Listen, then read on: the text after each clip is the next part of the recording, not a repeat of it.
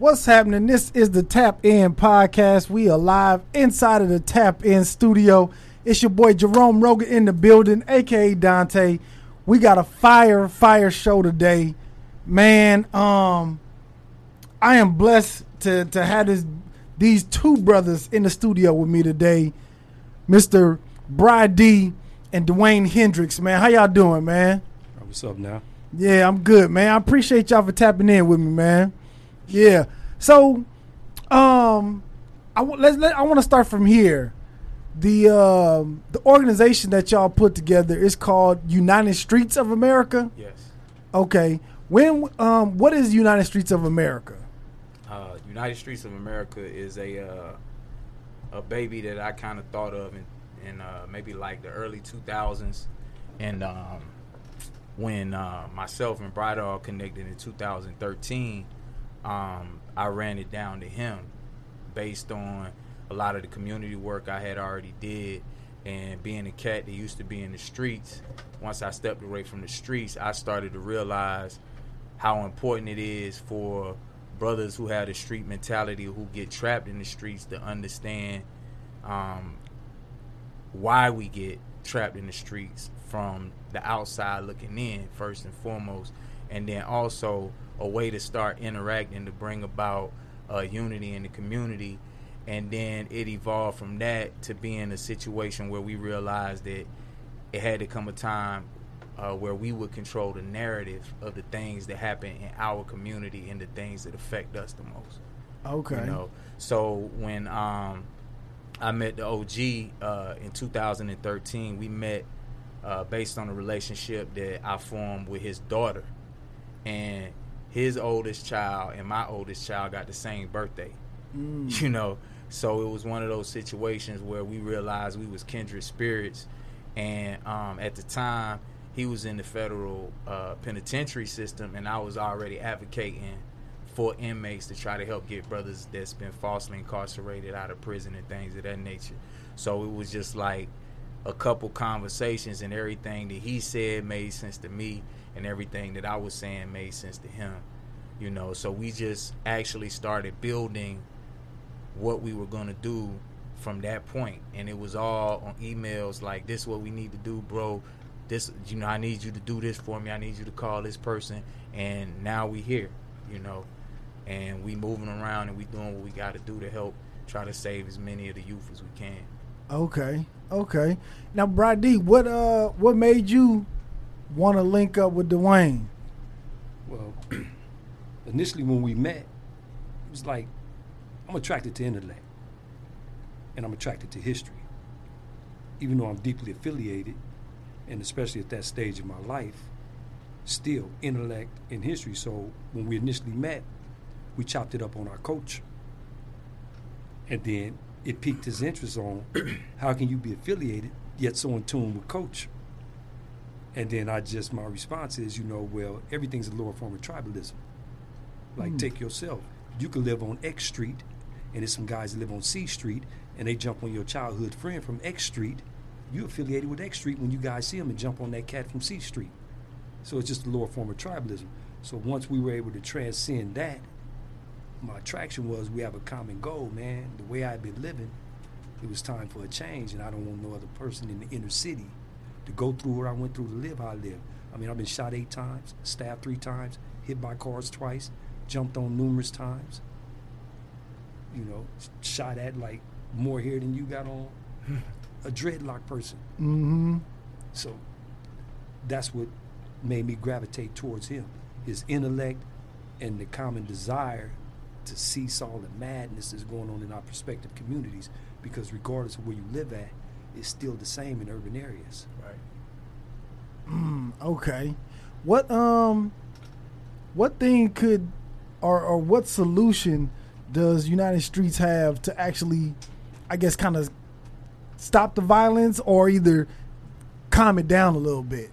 Well, everyone knows the problem, but nobody's printing, presenting solutions. Mm. Now, I'm not going to say if. When you could take a dude that's making anywhere from 500 to two thousand dollars a week, doing whatever he does on the streets. And you could say to this dude, via grants, yet no one controlling your narrative, via donations, man, you go to school with neighbor neighborhood Nipsey platform found with, it, with, it, with his architectural blueprint. If I could send you to school to become a web designer, a coder, and in California you're going to start off making 100k a year as a coder. And you sign this contract though with us, United Streets of America, and if you miss two consecutive days, you booted, bruh. But we'll pay your bills for the few months that you need to go to school as a coder. And then you get out. So that's a solution. See, everybody knows the problem, but you're not presenting no boy on the block taking a penitentiary chance, a cemetery chance, or doing the certain things to another brother with the solution. you're just telling them what the problem is, but you're not giving them an opportunity to escape the problem. So that's the main focus and goal of one aspect of United Streets of America. Right. To give you an opportunity. Mm. Another another aspect of it is truthfully um, an empowering mindset, right? So, what if GD, BD, VL, Blood, Crip, what if these brothers begin to realize that you're actually the military for your community? Right? Now, you shot up this community, you made however much money you made in this community, so on and so forth. We we know the things that happen. So now, as a man, when are you gonna realize that it's up to you to take accountability for the economics in your community? It's up to you to protect the next generation of children in your community and the women in your community. Right?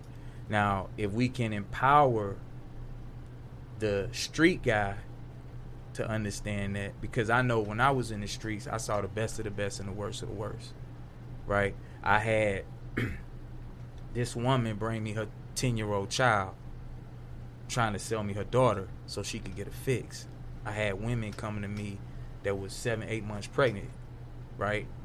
Trying to get some dope, right? And then I've also seen the most intelligent brothers that could talk their way out of these 80 dudes finna beat your ass, right? But he's intelligent enough to talk his way out of his ass whipping he, he finna get, right? So now if we can empower that mindset to realize that you really at ground zero, right? For the war against your people. And then empower that mindset and give them the accountability and responsibility to making sure that the cat who is the D Rose in Chicago becomes Derrick Rose. Mm-hmm. You see what I'm saying? And and and if we take that responsibility to make sure that not even the athlete, but the the little kid that every time he take a test he get a hundred and he don't even try hard, right? We need to make sure that if that young boy is growing or young girl is growing up in sixties, right, or if they growing up on O Block or wherever they growing up at, that the young ones that's out there active in the streets realize that that little girl gotta go to school, homie, and she gotta she gotta make the maze, and ain't nobody gonna touch her because we don't know what this baby right here got the ability to be. Yeah. You know, so um, for me anyway, I know once he called me Heru, right, and that's a a name of power for the people who don't understand it. Maybe I'll come back and explain all that, but once I came into that reality, right? Because Khalid Muhammad was the first person when I met him that told me I was Heru, right? Rest in power to the ancestor. I didn't know what it meant at the time because I was still in the life that I was in. You know what I'm saying? But once I learned what he was trying to show me at that time, I cried, man, for about two, three weeks in a row Mm. because I realized, damn, I got the ability to be this for my people, and I was about to fuck it off over here doing this. Yeah. You know what I mean? So um, that mindset that it's it's a thousand hey rules, it's a thousand guys that got the same intellect and everything else that bro talk about. This man a genius. You know what I mean? And now he gets the opportunity. Me and him was talking earlier today, and if he didn't grow up in Compton and America played fair, that's Bill Gates right there. The mentality that this man got, the ideas that he come up with, the way he know how to maneuver and galvanize people, that's Bill Gates right there, bro. Mm. You know. So we need we need all the, the the the guys that's from the streets to understand that that power that we truthfully encompass. You know. So I know I'm off the soapbox. No, no, I know you that was good. a lot, but Yeah. Yeah. My, my my question is is um is economics the answer it's part of it. to to to the inner cities? It's part of it. it's a it's a strong part of it because when you look at it and I'll make this real short. At 17 I was incarcerated for a murder. Mm-hmm. never been to youth authority. Had only been to juvenile hall twice. They sent me to state prison on the air. I have the black and white where I had a California Youth Authority a CYA commitment. When I got to state prison they called the judge. He was playing golf. He said he's there keep him. So they kept me in state prison. now, let's fast forward. I come home at the age of 23. Check the box air with children to feed. Hello, my name is Brian Berkeley. Uh, I'd like to do it. You know, may I sit down? Thank you. The whole Nina Supreme. Standard English. Look you in your eye. Answer questions with yes or no. Have you ever been convicted of a felony? Yes, we'll explain in interview. Never call me back enrolled in Southland Career Medical College. Went to three autopsies. Thought I wanted to get into the medical field. In candor, speaking to the instructor one night, and told him, you know, he was telling, asked, talking to me about certain things, and I, I didn't know because I was incarcerated. And then I said, well, you know, I was incarcerated to be candid with you. You know, I'm talking standard English. I know how to speak standard English. and uh, he said, what were you incarcerated for? I said, a murder and a robbery. Oh, you can never get a job in this field. So then my homeboy gave me four and a half ounces. So economics plays a key part because it wasn't my intent to go home after spending my latter part of my teenage years and the first years of my 20s incarcerated. It was my intent to go home and try to talk to youth. But when I went to my old High School, the principal told me, get the hell out of here if I go to jail. Didn't even give me a chance. When I tried to get a job, no chance. So the streets, economically speaking, paid my bills. so that's why when you ask if economics is a key factor, most young dudes aren't given the opportunity to be economically conscious, economically sound. Right. I respect the dollar. I respect that sixty-five dollars I put in my car to fill it up. In my old lifestyle, sixty-five dollars, I ain't even a pair of decent shoes. yeah. So if you can get a man to respect, and then you get a sense of pride on actually getting a paycheck, I've never had a job until now. I had one, and it was to set the place up to rob it, and that's exactly what I did when I was younger. Because I used to rob banks, I used to rob jewelry stores, I used to rob credit unions. I didn't rob people, but still, it's a ripple effect because you traumatize people. And And I learned that. You know, we'll get to that. That's a catalyst too of my change. Yeah. the empowering mindset, right? Yeah. So now, what if we empower the mindset of the guys who active in the streets to say to them, you have the ability to control the economics in your community. So every business that's in your community, that's a thriving business, that's taking money, that's being made in your community and leaving your community. And not only that, don't even respect you when you come spend your dollar with them. You duplicate that business and drive them out of business. You let mm. all your brothers and sisters know from your neighborhood, hey, I'm opening the corner store up here. Don't spend your money with these folk. Come spend your money with me. Mm. Right? Yeah. And now all that money stays in your community. And, and you guys are teaching this through uh, United States of, Well, I mean, is- United Streets of America. We actually just getting started. He Okay. just he just came off the monitor. They just took the ankle bracelet off me three Oh, weeks okay. ago. Yeah. Okay. So I was so, So- constricted. This is Mm. the first podcast interview that we doing together. Oh, okay. Yeah. Okay. yeah. But in the same token, now, like I said to you earlier, it, it, it sounds arrogant, like I'm tooting my own horn. But and not negating what I just said on the butt, I'm able to bring heavy hitters from the West Coast, Southern California, into one room. And what's the term? Uh, clout chasing shit. I'm not into that. But negating again. I brought T. Rogers into my living room. I brought a brother named Gangster, who I say is the face of Compton. You know, I brought him on a Zoom call. Shout I out brought to Melly Mel, the hood postman, Shout out to Melly Mel. in my living room. Mm. and one guy said to one guy, which I'm not gonna drop no names, I've been trying to interview you for X amount of years. And he called you, you come right over here. So I have the hmm. ability to bring like minded men, but I won't entertain you if you're from the street life and you're still engaging in the street life. Because it'll jeopardize anything I'm trying to do for Generation Now. So I have the ability to call up dudes on the West Coast and say, I need you. Not in you owe me a favor, but when I run it down to you, like, come on, homie, our son's getting killed. Right. We made it.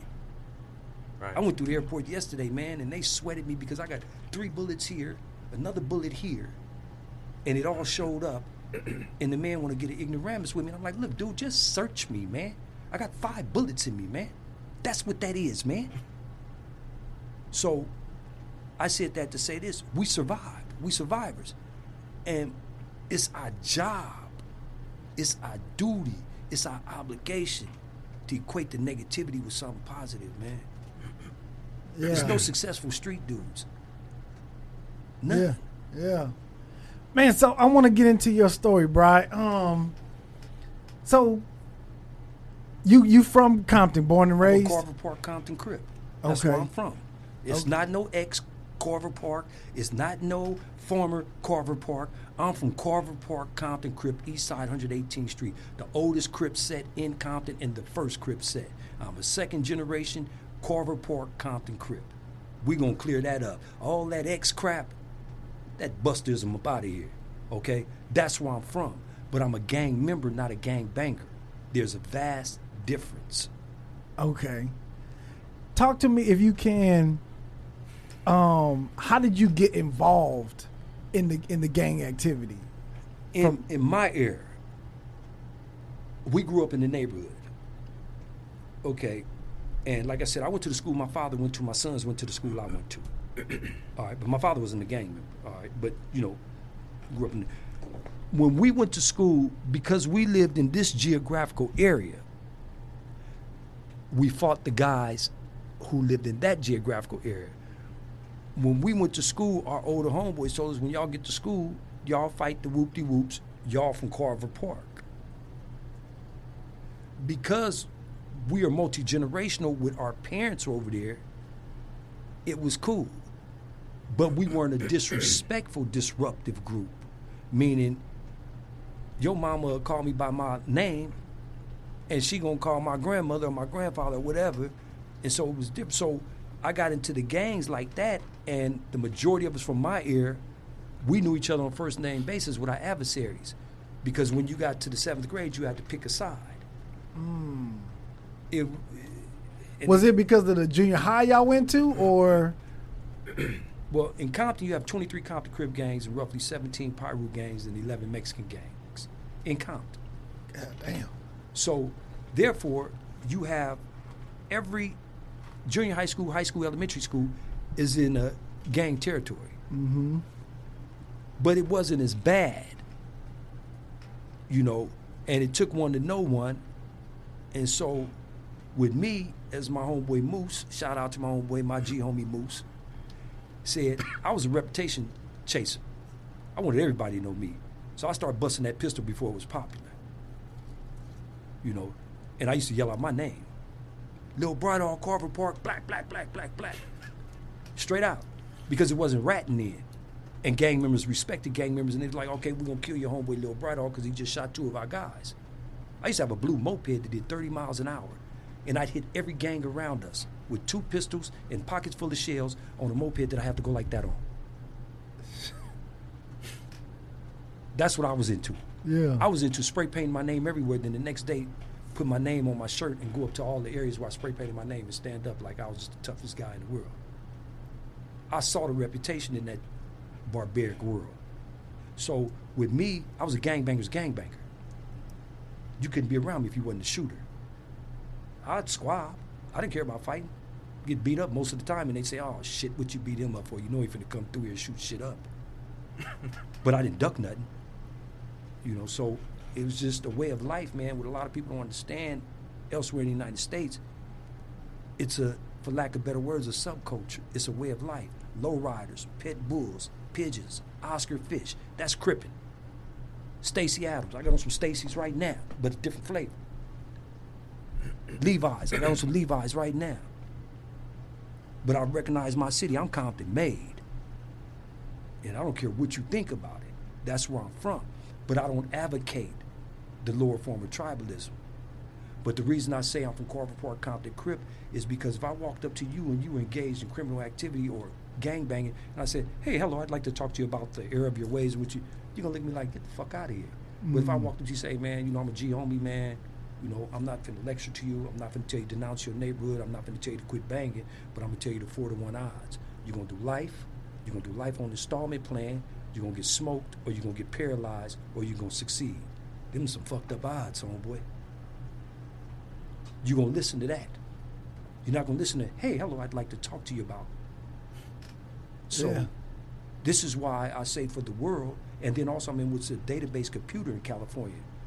Once they put you in a database computer, you stay in there 30 years.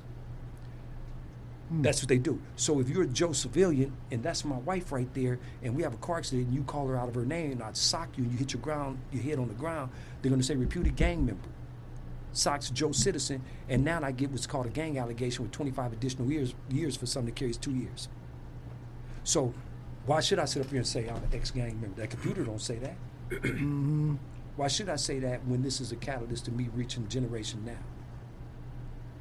It defeats the purpose of everything I'm trying to do with my co-founder, United Streets of America. So yeah, gang member. Yeah. Don't say it with pride. Just say the reality of it. Gang member Yeah. but a gang member with a purpose.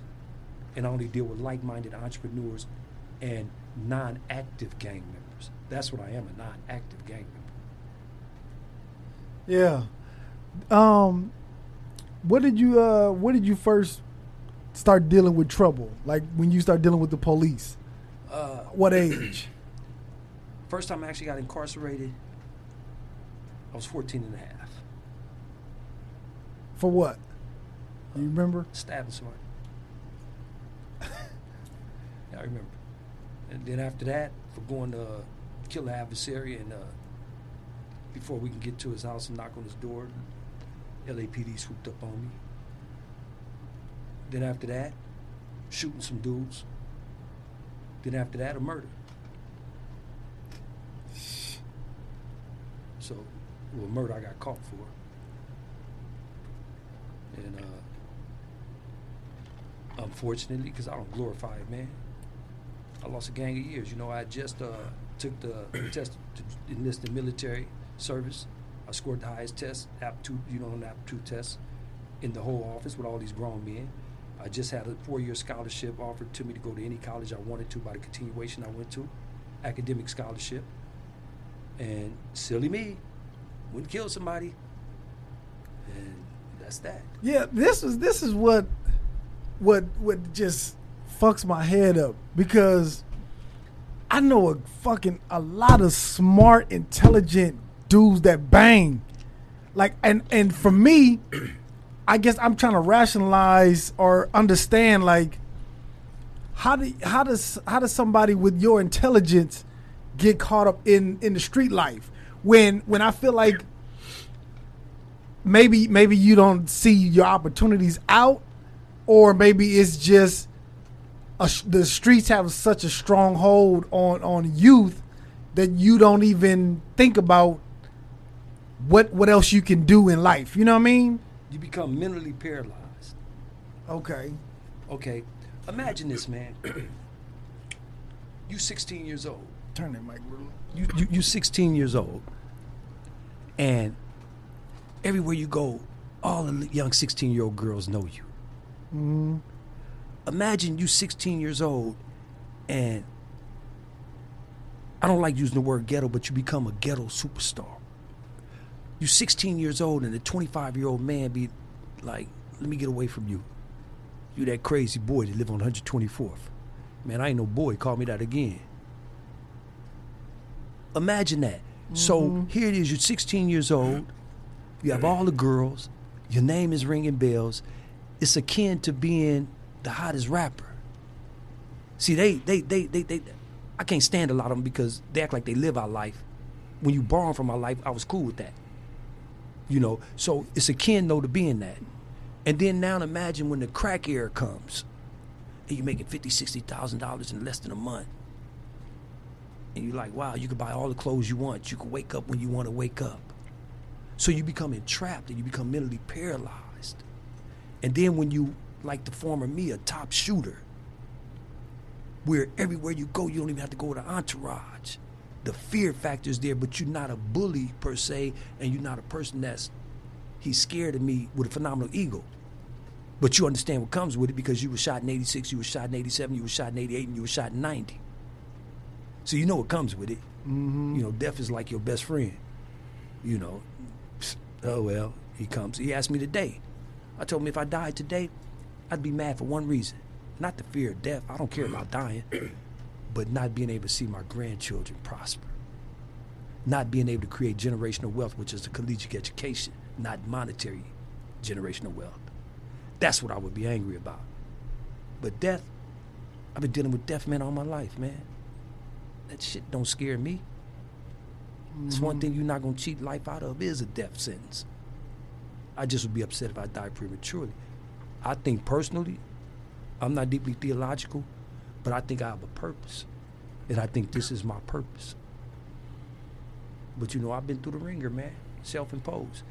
You become so enraptured in the gang life, man, that it's just like it's it's it's, it's euphoric.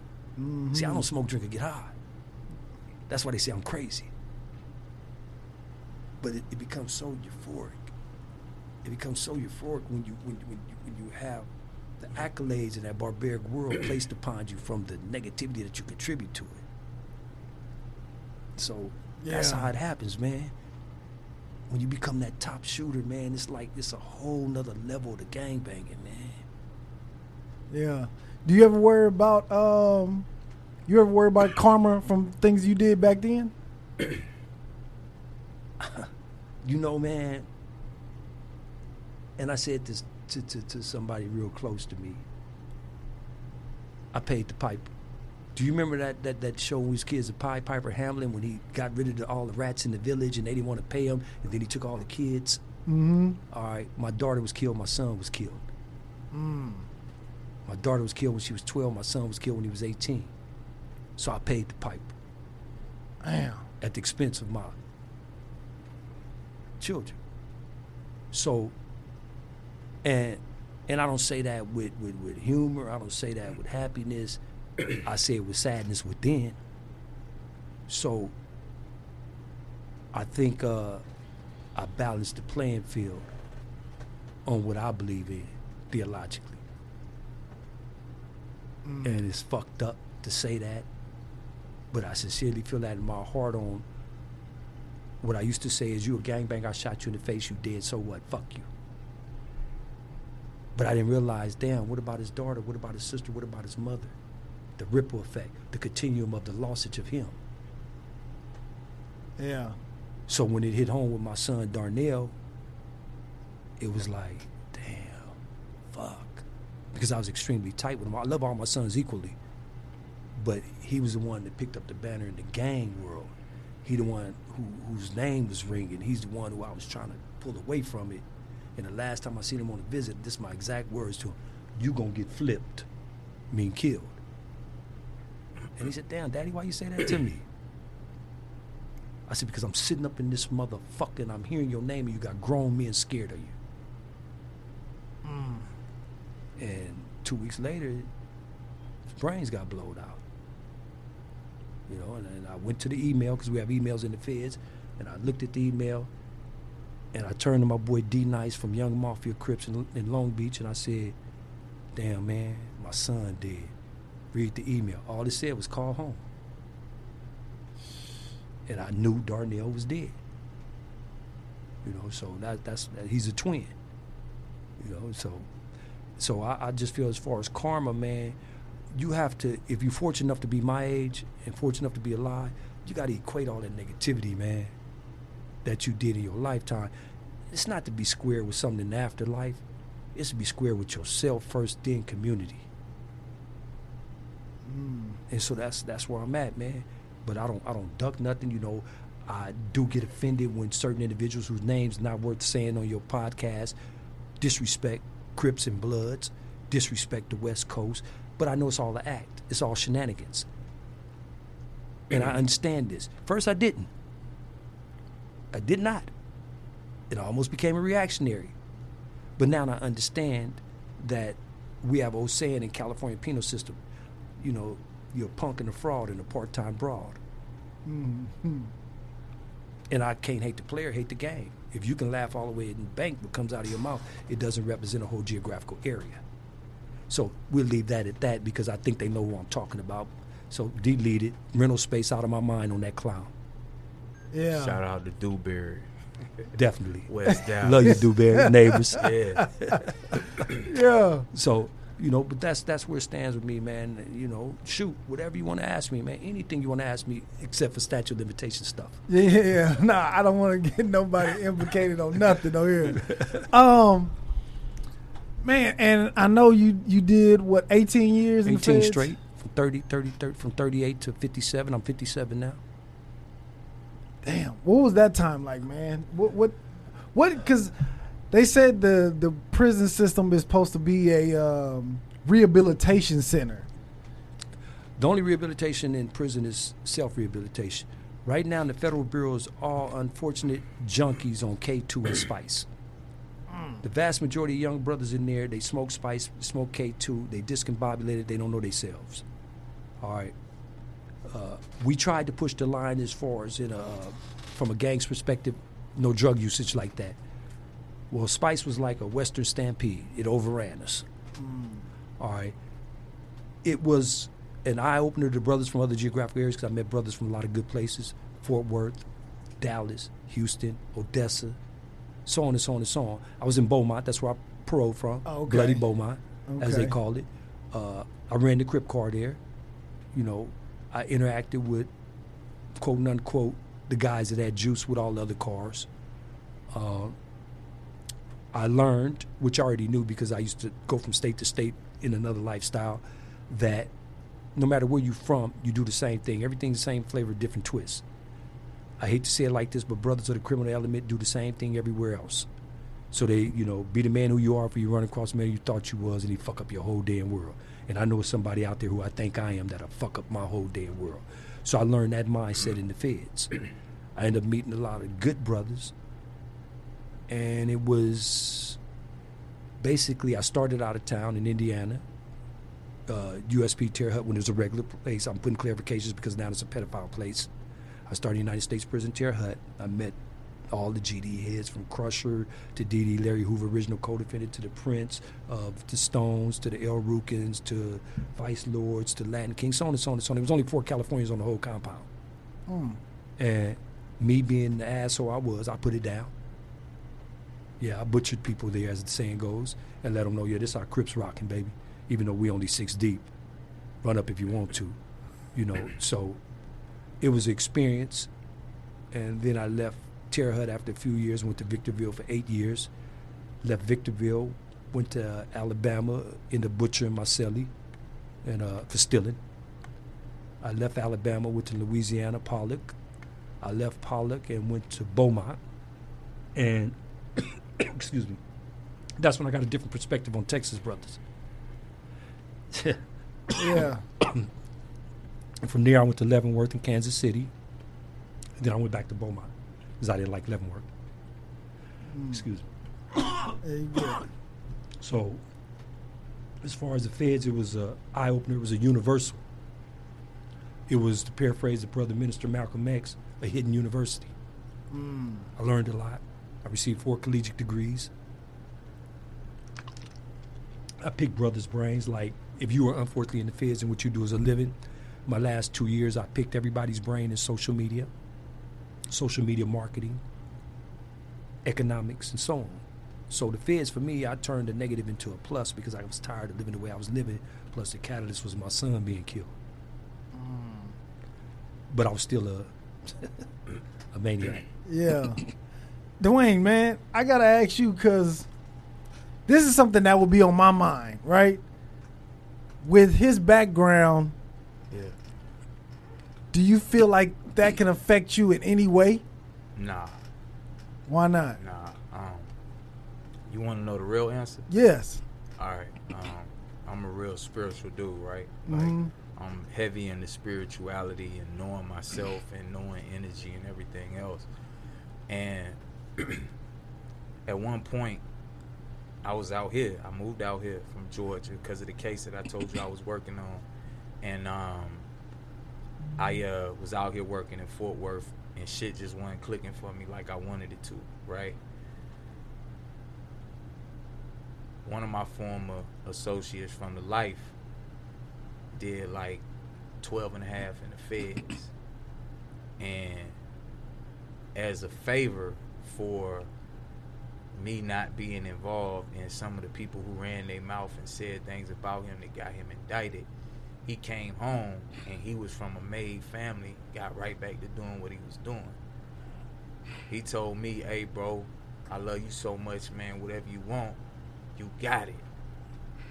And this is, you know, 10, 15 of them things if I wanted it, you know, it wouldn't have been no problem for him. I told him, let me think about it, right? Because I had already made a vow when um, I had my oldest child in 2007. I wasn't to touch nothing no more. Um, I started, I went to the house and was calling homies like, hey, bro, come get this, come get this. I was giving straps away, giving, leaving, leaving money in the street, everything that that what you owe me just bring me this back on it that type of thing and i was done with it and um i told my guy because i know what this dude about and i know if he say he gonna untie my hands my hands gonna be untied and um you know how it is once you hear at one point and you have to be humble and you walk away from the life how it is right so i'm i'm on my dick bro i'm struggling you know what i mean to, to Mhm. get back to where I, you know, was halfway at at one point. I heard his voice in my head. Mm. No cap, I'm not making this shit up. I told him about it years ago. He said, "Hey man, just be patient." I told you. I got a major move for us when we get out, when I get home. And at that time, we didn't even have his release date or nothing. The It new was law just kicked like- me out. He had, yeah, Really? yeah. I started off with 47 He had 47 an years. L on him, bro. Yeah, I started off with 47 years. Oh, it's forty. Okay, yeah, 47 years. Yeah. God. So when when when I pondered on that, I show you I'm not making this shit up. I live at Overton Ridge Road, Fort Worth, Texas, right up the street from the Hulen Mall at Watermark Apartments. Show you how shit work. That's where he live at now, and he Mm. from Long Beach. Mm. How this shit connecting and coming together. I lived in apartment 820. What is it, 5301 Overton Ridge Road? Yep. Show you I ain't making this shit up, bro. That night at like two something in the morning, I was working on that book, Supreme Science. And I was thinking about what the homie called me with. And his fucking voice popped up in my head like, hey, Rue, don't do that shit. Be patient. I got a move for us. When I get home, everything gonna be good. And I said, fuck it. And I finished writing that book. And how long ago was that? That was in 2016. yeah. You want to show you how crazy shit is? I wrote that book. When I wrote it, when you write a book for people who don't know, you don't know how many pages it's gonna be based on the format. When I finished the book, it, it ended up being 444 pages, and like six months later, Which that's one? when that one, This one here? Science. Yeah, Mm. and then six months later, Jay Z dropped the 444 album. Mm. I swear to God. Yeah, Yeah. see- Go ahead. Go ahead. What no, you no, gonna because he and I used to engage in conversations, and I wrote a piece because I write blogs, you know, and he, he was publishing my blogs while I was in the feds. And you know, and I told him, man, you know, I was saying, and this is what I say to the kids now: Is your end game a dead end game? Because if you really think about it, brother, like, okay, tap in. I'm quite sure, man. I don't know your background. I don't want to know because that's not my business. But I could tell that you know the note. Mm-hmm.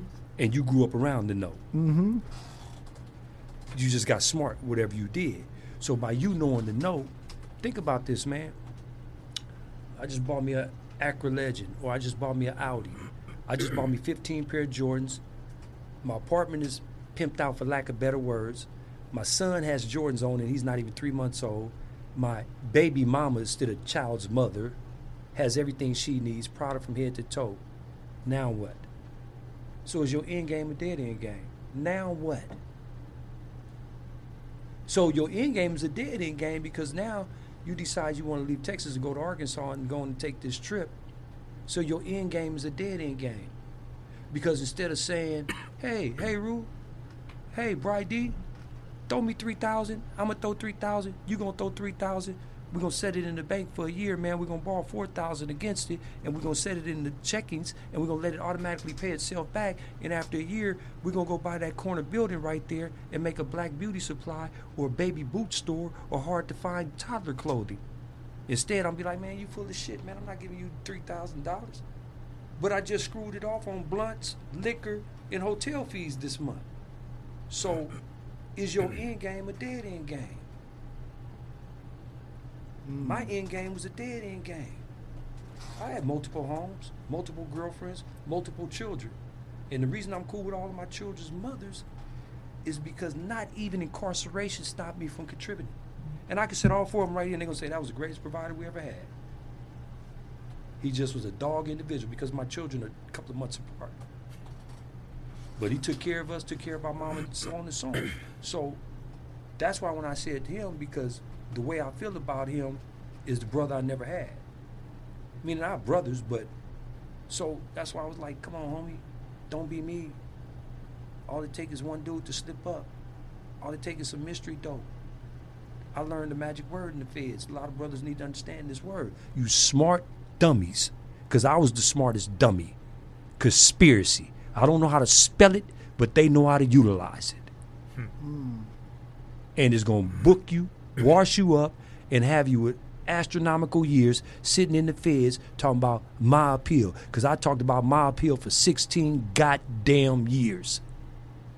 And the only thing that saved my black ass was the Orange 45, who I despise, signing the bill that Kushner pushed through. And it knocked my time down. Or I would have still been walking around. My release date is not even here yet in the feds if it wasn't for the law. Damn. I'd still be, and they had a joke, the counselors. The only time you will see a low is when you get out of prison and drive by. You will never go to a low, Mr. Berkeley. So I would have still been sitting in Beaumont because of my actions of what I did in the feds. That was my punitive thing. They weren't letting me leave Beaumont. No, you gonna stay here, partner. Every time I tried to transfer, I would have still been sitting in Texas right now. Damn. And that's what I was saying to him. Don't be me, man. You have too much potential. But I'm gonna get up out of this, baby. Watch. Yeah. Because I didn't stay in front of the soap operas. I stayed in front of the law books. So what? Well, let me ask you. What made you that mind switch? That um. To now, I want to do positive stuff, or I want to be on the, on on a different path. Okay, like I told you, my son Darnell was killed. It made me start re examining my life. Mm-hmm. All right. And what made me be on a positive path is when I came home, I came home June 24th last year to the halfway house. By July 8th, I had my driver's license during the pandemic, the height of the pandemic. I had a job. And I said to myself, this is too easy. How are they broke out here? How are they living in tents? Is it a substance abuse problem? Is it mental impairment? Or is it plain and simple, you just don't have the drive? So I took the philosophy of I worked in prison for 40 cents an hour.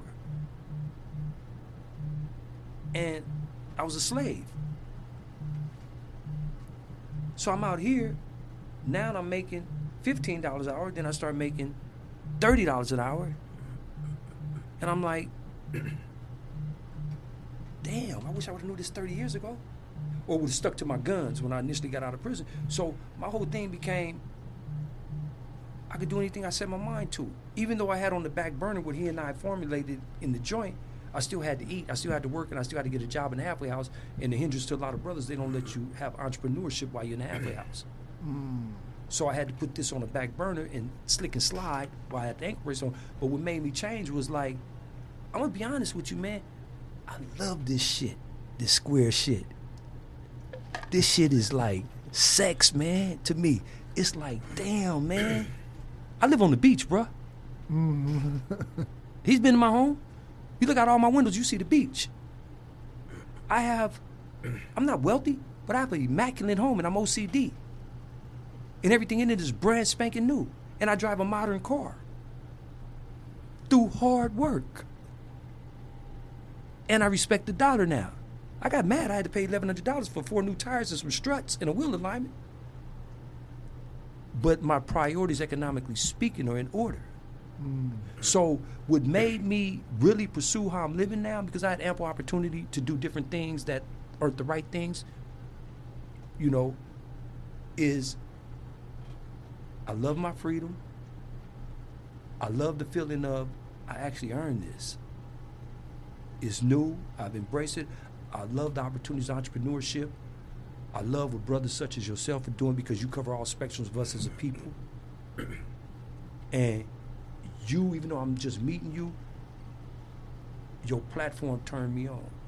Hmm. I don't want to emulate you. I want to surpass you. But I want to surpass you in emulating you, which is contradictory. In if some little kid could listen to me, and I'm humbled that you allowed me to say this, then maybe he gonna say I want to grow up and be like him, without the negativity. So that's what, what, what turns me on, man. You know, I'm in a relationship, man, with a beautiful queen. You know, Pat, love you in a way, in a way, in a way. But, but at first she didn't understand my objectives, and now she shares my vision. So it's it's like, man, I just feel like, man, it's it's it's it's, it's the greatest feeling in the world, man. To me, to have some dude say, damn, you did 18 years and you doing what you doing because he's not saying it in a negative way. He's saying it in awe. So I know it has resonated in his mind. that gee, homie just did 18 flat. Look what he doing right now. And even though I'm a plain Jane man, I'm vain. Brand new hat, brand new little cheap T-shirt, Compton made, which I am. Brand new Levi's, brand new Stacy's. Look good, smell good, tip top shape. Eight miles a day. How many burgers you want to do? Let's do them. That's me. He know I'm a workout fanatic. So, so that's what turns me on, man. Dudes like you turn me on. Dudes like you induce me to change. You know, everybody I speak to who's formerly incarcerated with me and that are still incarcerated said, all you talked about for your last two years was what I'm doing now, with the forefront being generation now. So that's what mm. turned me on, man. That's what made me change, man. All that shit is a rerun to me that them fake ass rappers rap about. You ain't never ran up on nobody and knocked his whole brains out. You ain't never rolled up on a dude on a bicycle and jumped off and just aired everybody out. You ain't never jumped over a damn bank counter and said, Where's the manager?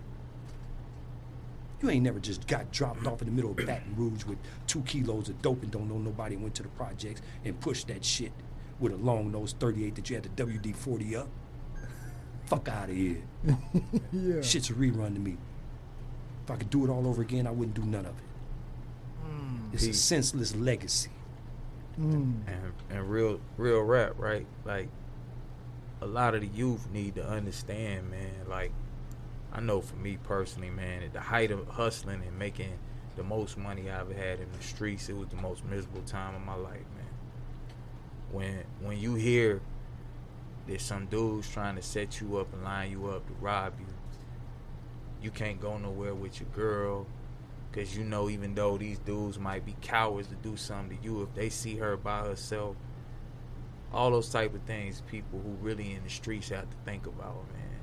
You know what I mean? Like, and what he's saying about the rappers, man. Like, I know at least from Atlanta, I know some of the dudes that you know used to rap about the trap.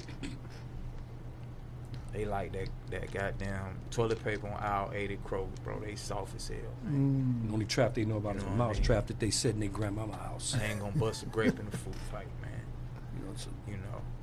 Th- th- Here's what I um maybe you guys could I guess shed some light on this because since I was a youngster, I've always heard the streets only got two endings, dead or in jail, I right?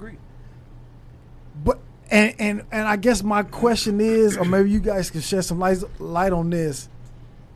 If people know that, and people that's been in the streets before uh, anybody, before us, right? And when we know the streets are only two endings, why do people still turn to the streets? I have to go back to economics first and foremost. I used to tell dudes this in the feds. Everybody in here, if you're not a junkie, is pussy related. Oh, you mm. can't say that. It is, excuse my vulgarness, but it's pussy related. You know why it's pussy related? You just jumped over the counter, you just went to that state and sold some dope so you could be fresh. Nothing against the, the, the all the letters, but if you ain't gay, you're trying to attract a woman. Mm. It's pussy related. Everything. So pussy is a controlling factor for straight men. And I don't care what nobody say. Okay. All right. Now that's that's the economics, vagina related. See, I learned now. A vagina don't mean nothing to me if it ain't attached to the right woman. Right. But in my youth, shit, you could look like Betty Bamboozle. If he told me it was good, I'm chasing you. yeah. You know, so so the lure of ghetto stardom. Look at Chicago. The infamy of them dudes who are out there gunning each other down like madmen. It's the infamy of I got this many bodies, I got that many bodies. So you know it leads to death because your peers are dying. And it's like I tell the kids, man, and I can say the same thing to you, whether you were on the streets or not. You will never be with the set of guys that you grew up with that were 16 years old. You will never be together again because you know at a certain stage in your life, Joe Smo, who you was with at 16, is dead now. Or the other one doesn't come around, or the other one has a life sentence. So it's like the the, the, the, the, the, moth that's attracted to the light bulb. Hmm. It's banging his head, but I just gotta go, man. I, I gotta get in there, man. I gotta be a part of it, man. Because of the glorification of not the rappers and not the social media, but the glorification of what you see physically. Right. So you understand JoJo just got 147 years, man, plus two life without the possibilities of parole. Damn, that's fucked up for JoJo. I ain't gonna let that shit happen to me. Uh, Jobo over there just got killed, man. Shit. Dumb Negro there. He shouldn't have been over there. And you still get in it because the lure of what? Pussy and materialistic stuff. Right. Okay. Then on top of that, man, um, that's why I wrote these books, right? Because what I, when I made my spiritual transformation, I came to the realization that us as a people, we the only people that detach from our source. Meaning that when you go to Asia, they got a God that look like them. You know what I'm saying? Everywhere you go in the world, they God look like them but we actually accepted the image and likeness of a God that looked like the same people that oppressed us. Mm. Now watch this. God, right? hmm He's in heaven. They gave you an image. He's in heaven. He's white. Right? What's opposite of God? The devil.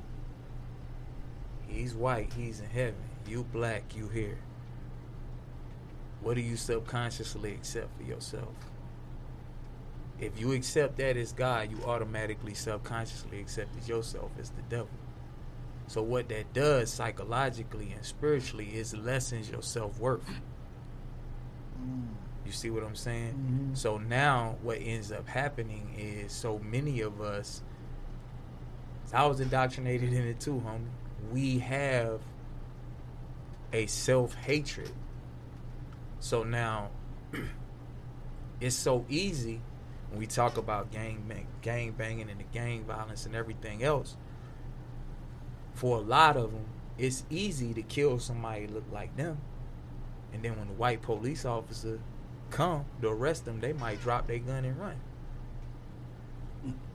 You see what I'm saying? Mm-hmm. So when we when we begin, you know, to peel back the layers, spirituality and psychologically, what has been done to us and what we accepted for ourselves, it makes it easier to identify with what our real solutions can be if we just make a few adjustments in our mindset, you know. Yeah. Yeah. Yeah, that's Yeah. true. Because you could be so deeply indoctrinated. With my cripping, man, I was so knee deep in cripping that when I first went to prison, you could walk by me and say, What's up, young man? What's up, bruh? If you wasn't a crip, this is how I walk by me. And then when you step to me, somebody tell you, nah, nah, stay away from little dudes out there, man. Because he said in my living room, someone told me uh, who was in prison with me, this older, and, and he told me, he said, I didn't get mad at you for putting in work. I got mad at you because every time something had to do, you wanted to volunteer and you would go. And even if we told you not to go, you would go. Shout Because I out was to in OG prison. Bam, Yeah, front damn. OG Bam. Because we were in a prison called Gladiator School. Uh-huh. And I was a gladiator. And if we were sitting here and say, this dude, this dude, I'll creep off and go stab his ass up. Or when they say, who gonna get him? I, pick me, pick me, pick me, pick me. Yeah. And then he say he going like, nah, cuz you ain't going, I'm going. Do it if you want to. I'm a bust on cuz and I'm a bust on you. That was how fucked up I was. How detached I was from us as a people. And and and and see, I think I got a solution. I think. What is it? Let me hear. I for want to hear. Chicago. For Chicago. Okay. I think if you took a hundred women whose sons are vice lords and they acknowledged their sons are vice lords, and they put on a shirt that said, "My son is a vice lord," and they went over to GD's territory with a hundred GD's mothers and had a barbecue, I bet you no vice lords will go over there and shoot them GDs up that day. And then if the next week the GD's mamas put on the T-shirt that said, "My son is a GD," and they went over to vice lord territory with hundred vice lord mothers and had a barbecue. I bet you no GDs will go over there and shoot up them vice lords. Because if you going over there, hey, hey, Pookie, what you talking about? My mom over there. You better not go over there and bust. If the mothers would do that in Illinois for a month strong, them clowns will forget about shooting each other up. They might start shooting each other up, vice lords shooting vice lords up because you want to go over there and bust on them GDs while my mom over there. Mm-hmm. But I think that's a solution that'll help decrease the violence in Illinois. Shout out to Wallace Gator Bradley. That's just my personal opinion. Yeah. Because I know if my mama was over in the Nickerson Garden Bounty Hunters when I was a kid, that was my adversary. Shout out to Izzy, my main man from the Nixons. Love you to life, young man.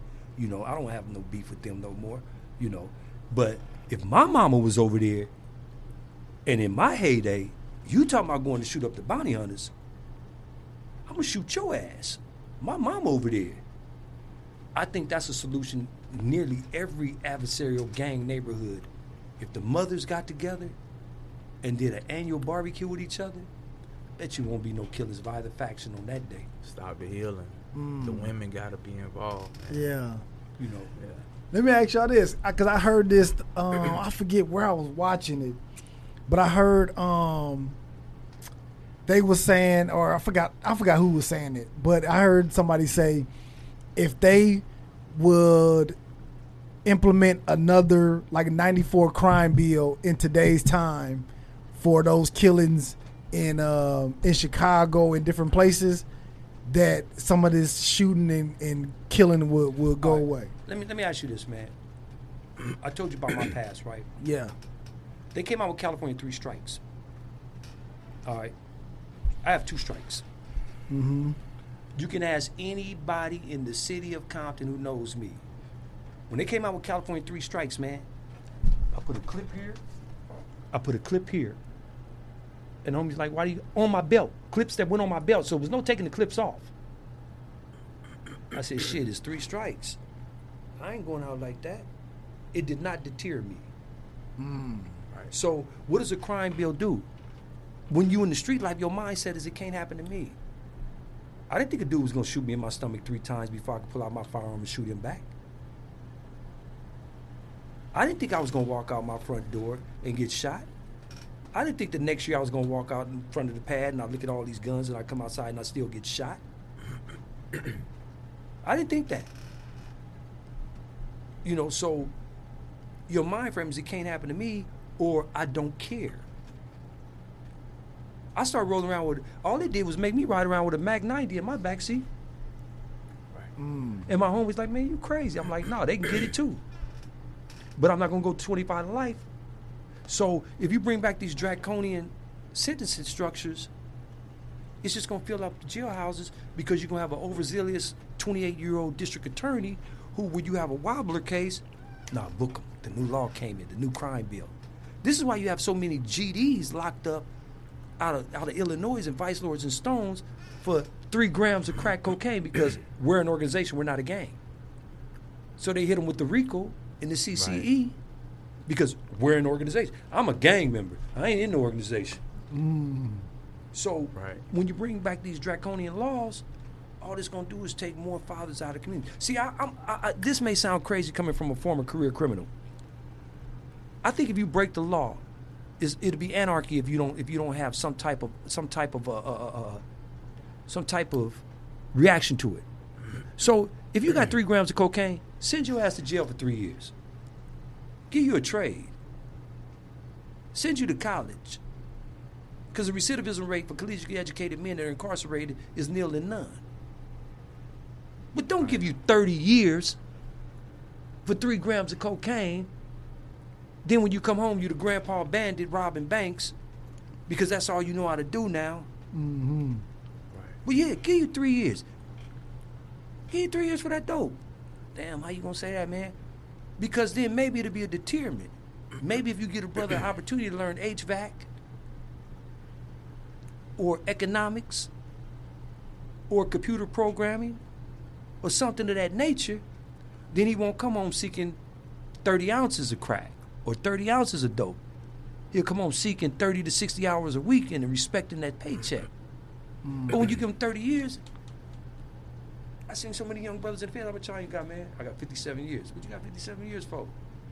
Well, man, you know, we went over to Missouri, or we went over to East St. Louis, or we went over to here, and we had these guns, and we had this cocaine, and so no, crime bills, crime laws is not a deterrent. I'm a walking testimony. It's not a deterrent Okay. at all.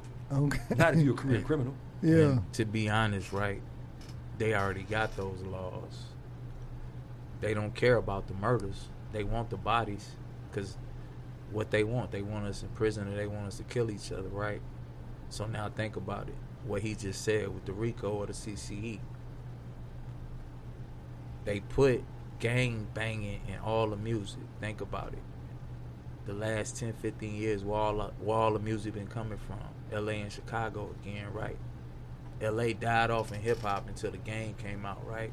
Now mm-hmm. you got this many rappers from LA that popped off, right? Chicago didn't even have a huge presence in hip hop until Chief Keef, right? Now you got all these rappers from Chicago that just you can't even name them, right? Two gang capitals, right?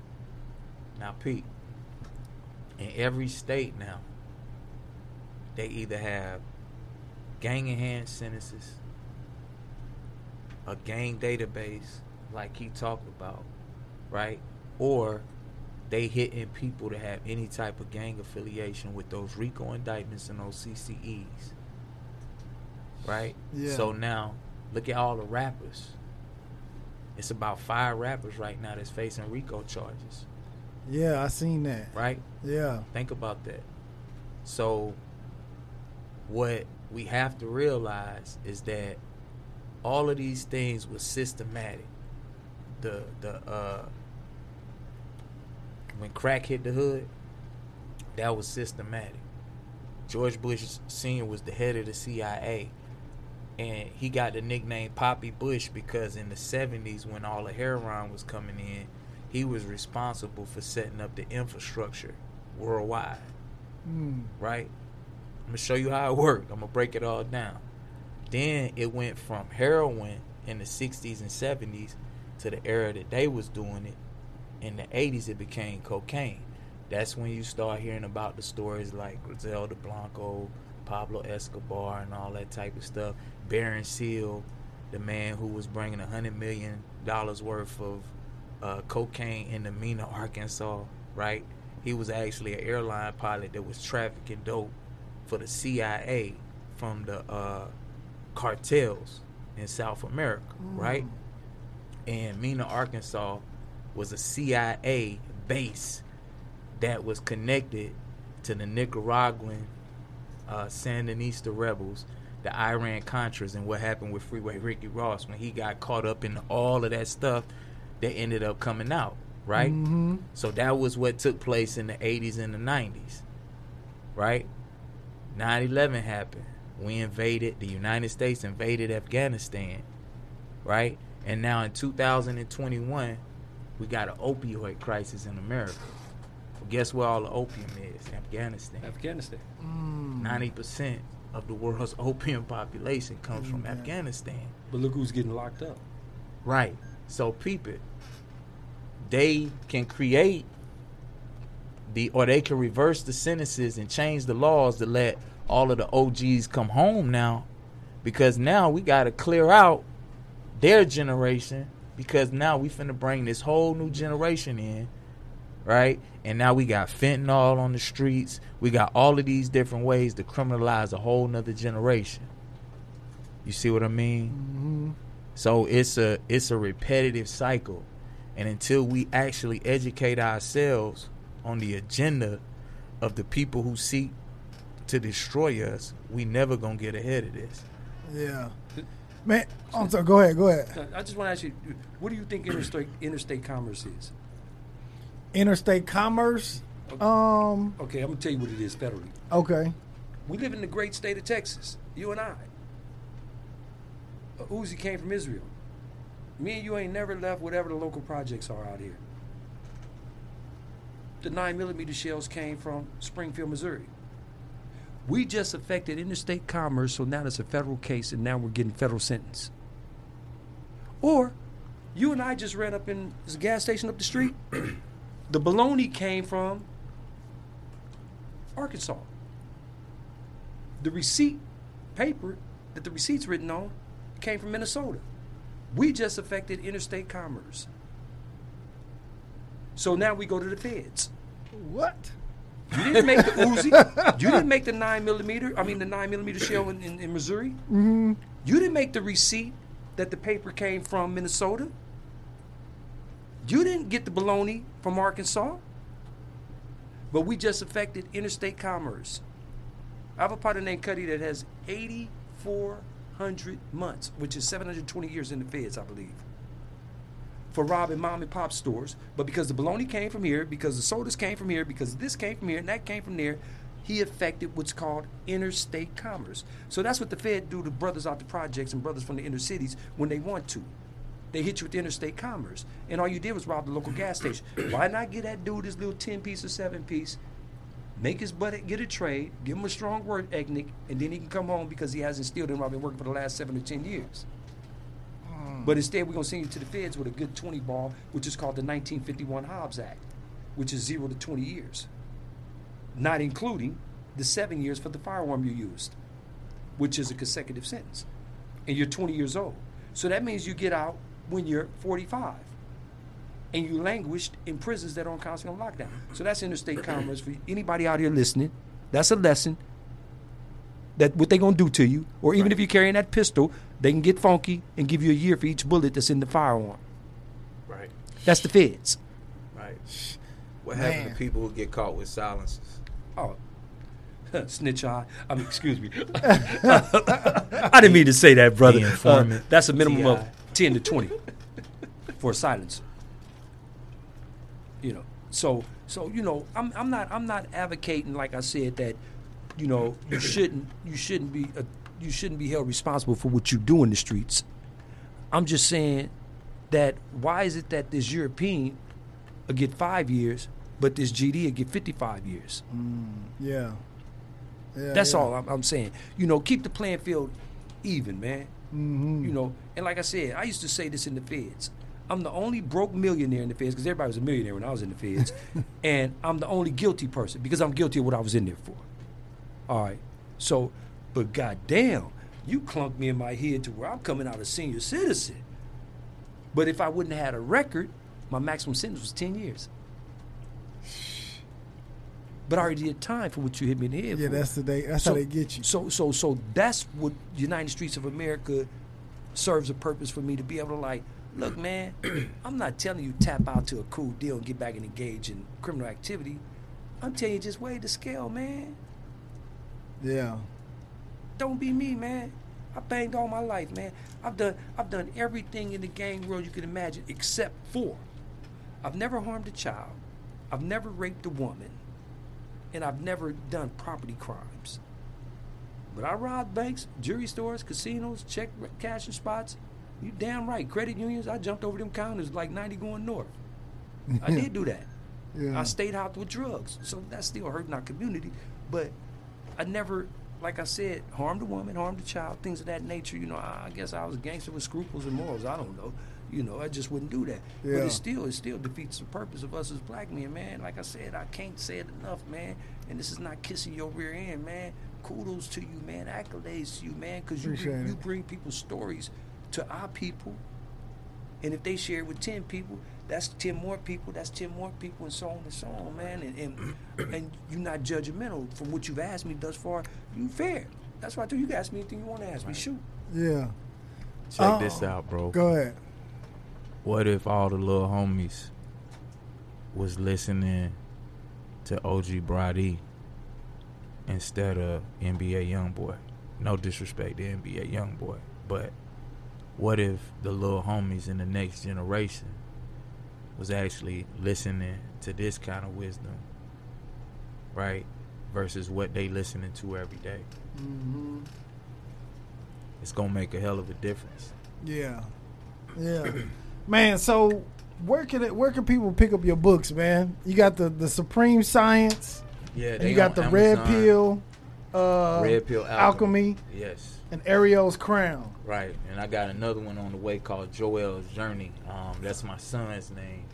Oh, And, okay. um, it's about a kid who actually uh, goes to a museum and um, sees a King Tut ex- exhibit and um, has a past life experience and realizes that he's King Tut uh, reincarnated. So you Mm. know, a lot of uh, empowerment for our people, history, ancestral knowledge. Um, Okay. but I'll make sure I get you the links. You know, so you could. is uh, it, it is it on your website or on Amazon? Amazon? Yes, okay. Yes. So under my name, Dwayne Hendricks. Okay. Yeah. That's what's up, man. That's what's up. Leave your um your social medias, man, uh, where people can get a hold of y'all and they can either tap in with the United Streets of America. Um, Right. leave leave all your information. Uh, we are United Streets of America 99 on YouTube, um, Instagram, and then United Streets of America on Facebook. That's what's up, man. Yeah. More power to you, brothers, man. Yeah. More power. We need we need more more people. I, I say this all the time, or not all the time. Let me not let me. Not, I don't want to take credit, but the person who you was referencing earlier, he said something that that really was like, okay, that makes sense. The people who were closer to the problem are the people who is closer to the right. solution. That's So I, I, I agree with that one hundred percent. Yes. And so I appreciate y'all brothers, man, for tapping in with us, man. Appreciate One you. hundred for Absolutely. sure. And I'm Yeah. going to advocate you on the West Coast, brother. Because Yes, sir. You know, you know, I respect you, man. I'm honored that it's brothers in your age bracket because I'm 57 that are doing what you're doing, man. And, and, and you're gonna be the talk of my mouth for a month, bro. I appreciate it, man. I appreciate it. I gotta do hundred the for shout sure. outs, bro. Yeah, go ahead, man. Get your shout outs, man. Free Shape, free OGKK, free Iz, free Wayne Williams, free Mumia, free Mutulu, free Jamil Al-Amin, free Malachi York. And it's like I that. simply want to say, Melly Mel, love you, bro. yeah, Co-founder USA, yeah. the Hood Post, Salute. you know, the Hood and, Postman. You know and the OG vibes. Bam, my G homie. I ain't forgot you. I love you. Okay. Yeah. Yo, man, thank y'all for tapping in with us. This has been the Tap In Podcast. Don't forget, man, the getting is in the giving, man. The getting is in the giving. And this is the Tap In Podcast. Holla.